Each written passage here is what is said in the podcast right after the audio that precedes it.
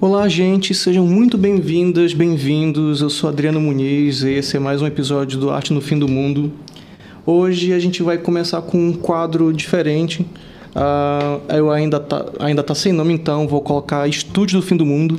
E hoje a gente vai fazer a análise de uma pintura de um pintor espanhol chamado Francisco Goya, de uma pintura que eu particularmente gosto muito, muito pela a, a inquietação que ela me traz Saturno devorando seu filho. Para que todas e todos possam fazer suas próprias análises, eu primeiramente peço para que não façam a pesquisa da pintura na internet. Primeiro, façam uma montagem visual na cabeça de vocês, deduzam o que eu posso estar falando, que eu vou dar basicamente as orientações de como pode ser entendida essa pintura. Também vale falar, se caso queiram, quem está em casa, num ambiente um pouco mais ah, cômodo para isso, eu sugiro que façam um desenho e esse desenho pode ser feito num bloco de papel ou com o que vocês tiverem à mão. E façam um desenho de acordo com o que eu for falando e se quiserem depois, vocês podem postar isso e marcar o Arte no Fim do Mundo, que agora o podcast tem um perfil no Instagram. Então, para quem quiser, marquem lá que eu vou estar acompanhando a, a, os desenhos de vocês. E vamos com o desenho. Então, ela é uma pintura grande, ela, para vocês terem uma ideia, se vocês esticarem o braço na, na frente de vocês, ela vai um pouco acima da cabeça e mais ou menos para quem tem 1,70, 1,80, ela vai até a altura da cintura. Ela tem 1,46m por 86 centímetros, então é um quadro grande.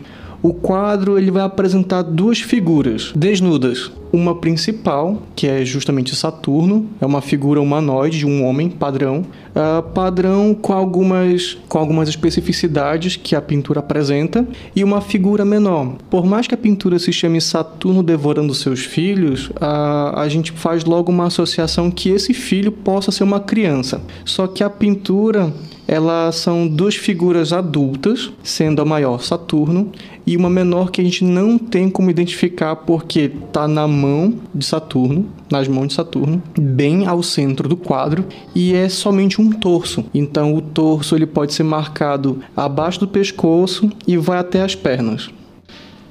De modo geral, a pintura ela é quase um tanto monocromática, o que quer dizer que ela vai acompanhar ou vai se definir por um único padrão, por um único tom de cor, uh, sempre em tons marrons, tons terrosos.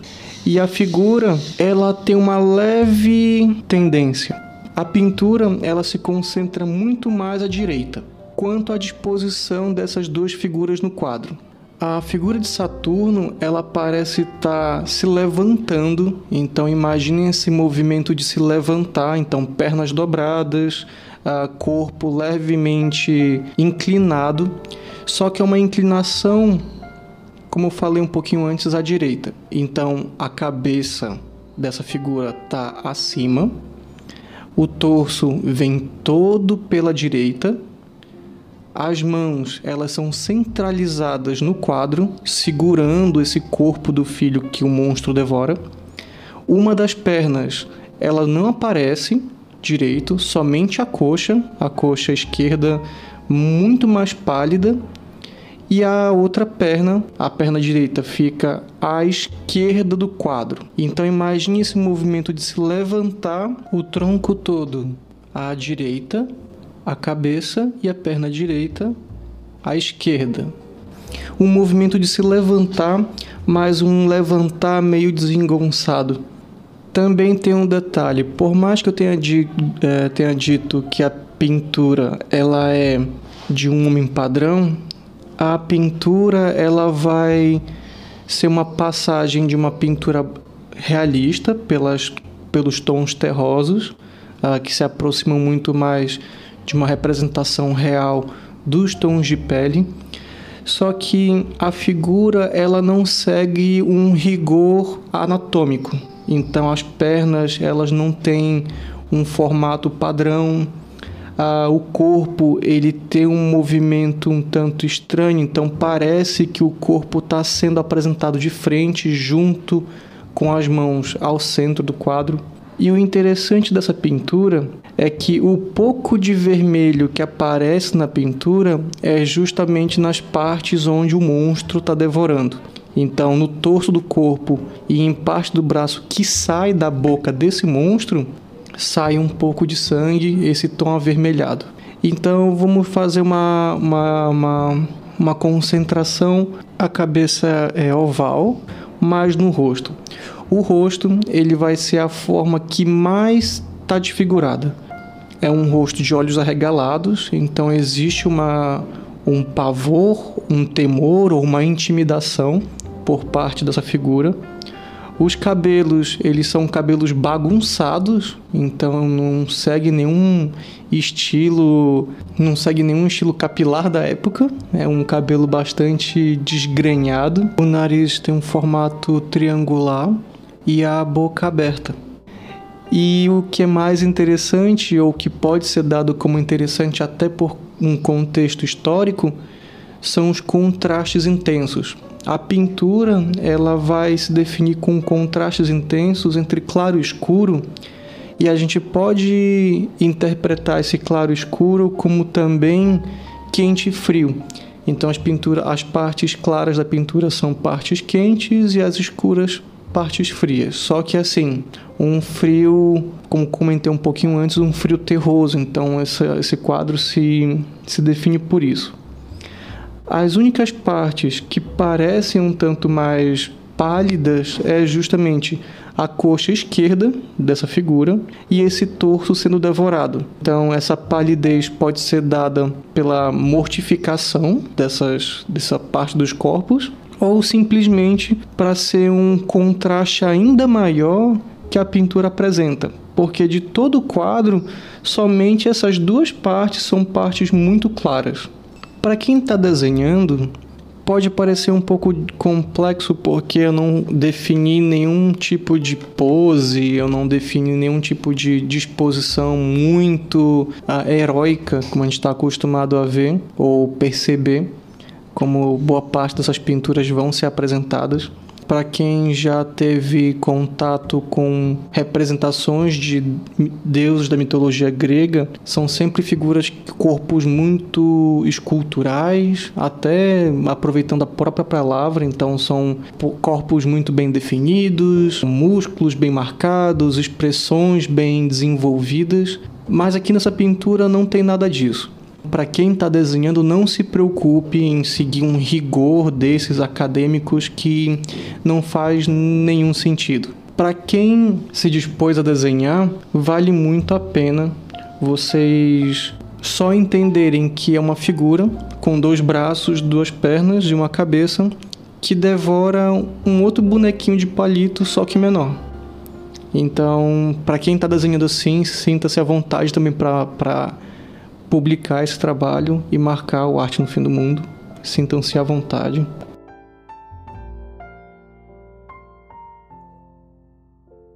A gente tem que contextualizar um pouquinho essa pintura para poder entender o que, que foi feito ou o que, que acontecia para que esse pintor pintasse isso e desse jeito. Bem, Francisco Goya, como comentei um pouquinho antes, ele foi um pintor espanhol e no período dele, ali finzinho do século XIX, ele estava passando por vários problemas e principalmente com relação ao período que ele pintou esse quadro. Ele estava bastante descontente com a situação toda que o país passava, conflitos, uh, algumas guerras e algumas questões pessoais. Ele estava muito adoentado, então a pessoa que estava com surdez completa ou quase completa para esse período. Isso vai variar um pouquinho de acordo com o autor que vai escrever sobre ele. E é interessante perceber o quanto ele vai relacionar, vai relacionar e aproveitar essas, essas narrativas que eram tão comuns da época.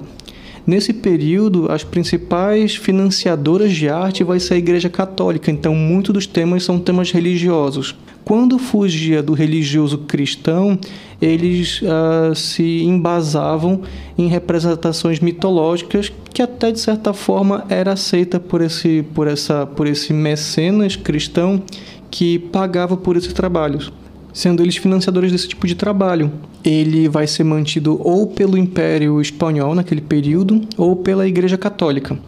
Espanha tem vários conflitos internos, tem regiões que se, de, uh, se determinam como independentes ou interdependentes do, do, do Império Espanhol assim como também vai ter conflitos entre nações. Então, Espanha estava em embate com a França, que é um período de grandes invasões, o que se associa muito a Portugal e a gente e também vai ter algumas relações até mesmo estéticas. A Goya vai ter um descontentamento ou um desgosto com a relação racionalista que partia do iluminismo. Então esses elementos eles vão ser bastante difundidos quanto conceito estético, filosófico, o que vai recair sobre ele porque ele pelo período dele vai ser muito mais barroco em relação humanista que poderia ter com o Renascimento. Feito assim, a gente percebe que ele é alguém que está bastante desconfortável com a própria época. Então, é alguém que está passando por vários uh, conflitos externos e internos, o que faz com que ele não seja tão favorável às encomendas que recebia dos reis, então ele já não pintava tanto, com tanta frequência e com tanto ímpeto para o império e pintavam coisas que eram muito mais ligadas ao povo, à vida, à vida campestre. É num período próximo também que ele pinta a, a, o fuzilamento de 3 de maio, que vai ser uma outra pintura bastante conhecida dele. E essas pinturas elas vão se associar a esses, esses elementos ou símbolos uh, mitológicos.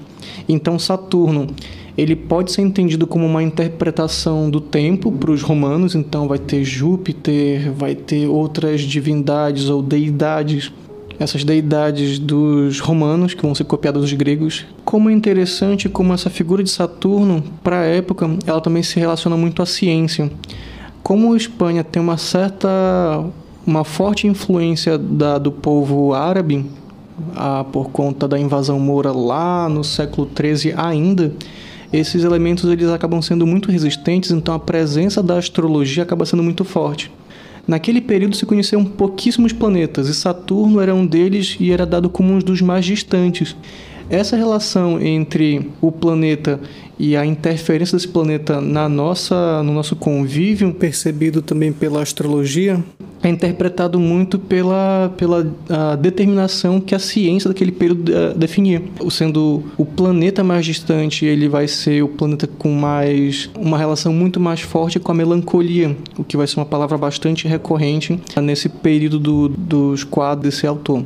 Tanto que para essa pesquisa, para essa análise, quando se tratou do assunto melancolia, eu tenho que fazer referência a dois nomes que eu encontrei, dois nomes de pesquisadores que eu encontrei. Uma delas é a Maria Noemi de Araújo, que faz uma análise psicológica lacaniana sobre essas pinturas, e o Francisco Fianco, que faz uma análise um pouco mais filosófica sobre esse período e esses quadros. Então, eu vou deixar na descrição do podcast o link para vocês lerem o material deles também, que aí vocês podem fazer uma análise e contextualizar historicamente filosófico e psicologicamente esse, essas pinturas e o autor.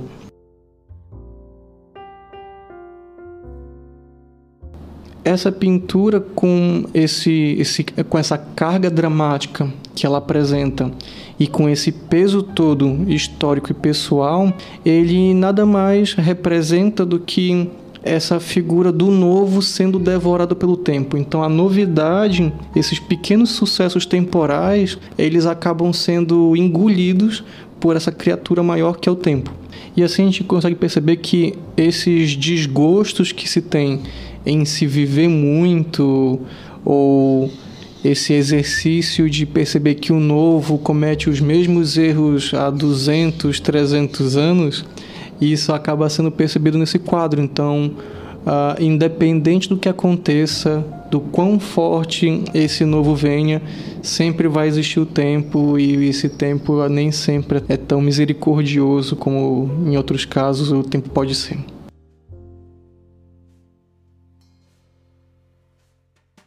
Então é isso. Eu espero que vocês tenham gostado dessa primeira iniciativa, essa tentativa de, de estudo, essa, esse pequeno estúdio que a gente está desenvolvendo. E como eu sempre comento, sempre falei nos episódios anteriores, As críticas, sugestões, perguntas vocês podem mandar para o e-mail aqui do podcast. Arte no Fim do Mundo, lembrando que esse arte é sem o E. Arte no Fim do Mundo, arroba gmail.com. E também uma novidade que eu contei lá no começo, o Instagram. Fiquem à vontade para marcar uh, fazer as hashtags Arte no Fim do Mundo, ou Saturno no Fim do Mundo, ou Goya no Fim do Mundo. Marquem isso, postem no Instagram. Sintam-se à vontade para marcar o perfil nos desenhos de vocês, que eu vou ter bastante gosto para acompanhar e discutir com vocês um pouquinho mais por lá também. E é isso, até o próximo episódio.